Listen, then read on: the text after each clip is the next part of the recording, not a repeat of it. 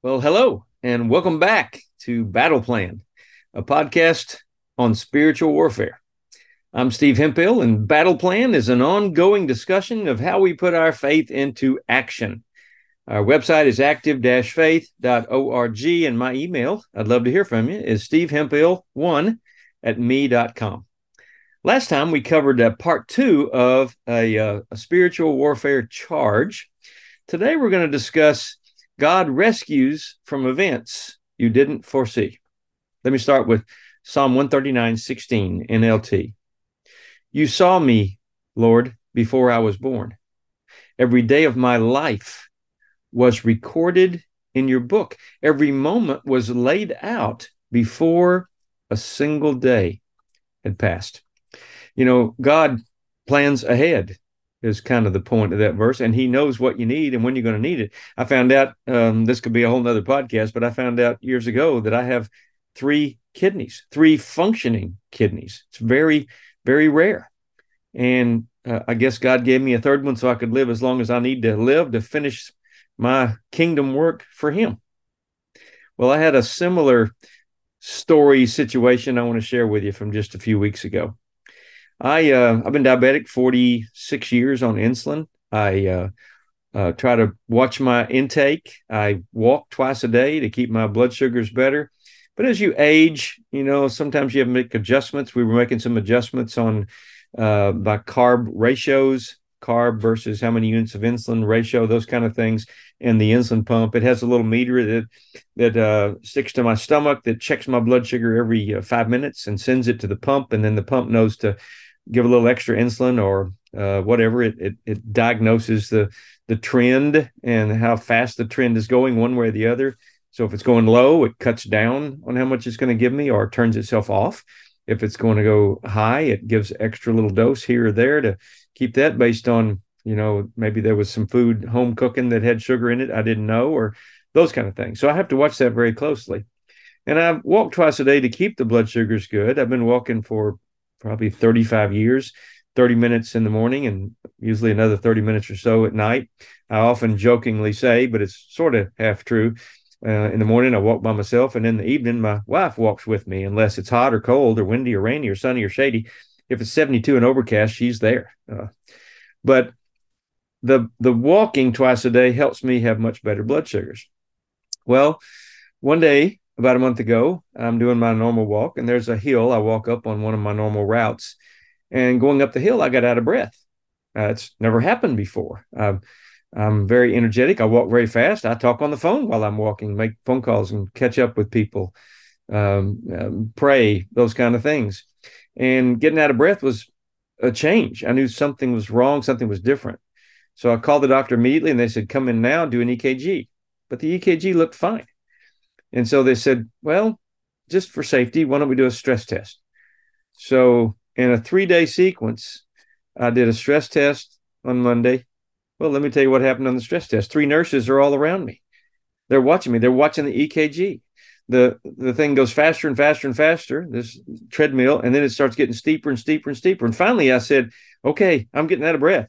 And they said, Well, you just like 30 seconds. I said, Oh, I can do that and I finished the 30 seconds and it started to slowly reduce its speed and then lower the incline and I got off and I said how's it look? And they said well you don't see me rushing out of here to get the doctor. You know don't see really anything. I said okay great.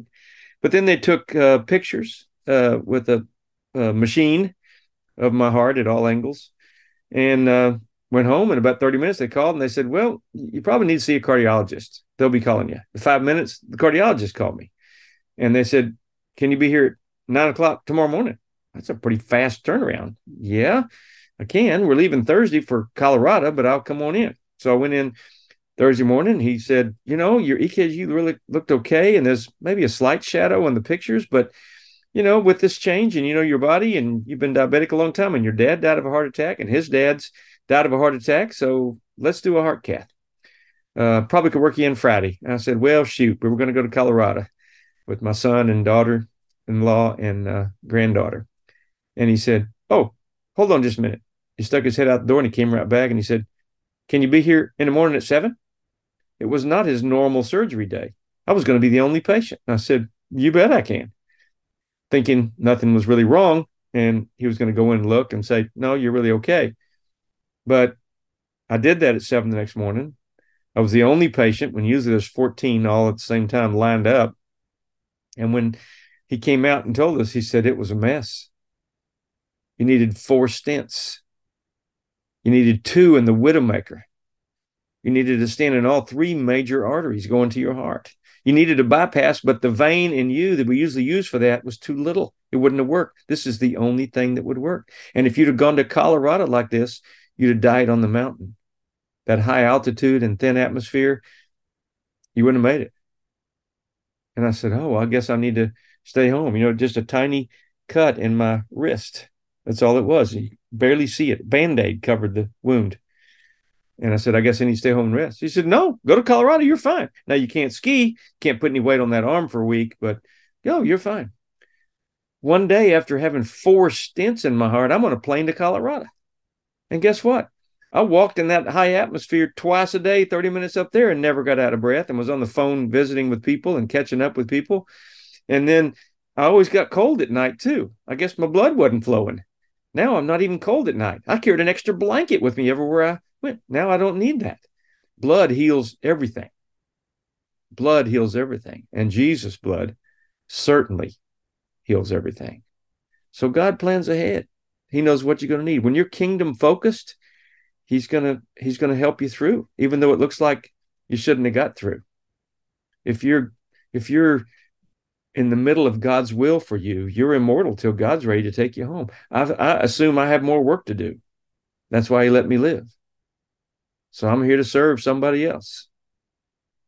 In light of today's thoughts, let me suggest part of your personal battle plan might be to praise God and thank Him for all the ways He's rescued you, even from the things you never saw coming and the things you didn't even realize. Maybe you could pray like this Lord, I praise you as the God who rescues. Thank you for planning ahead for things I never see coming. Please keep doing that in Jesus' name. See you next time on Battle Plan. We're going to have a very special 200th episode of Battle Plan. What is an active faith shadow warrior? What is an active faith shadow warrior? And let me remind you to keep praying because prayer works. God loves you, and I love you. Have a great day.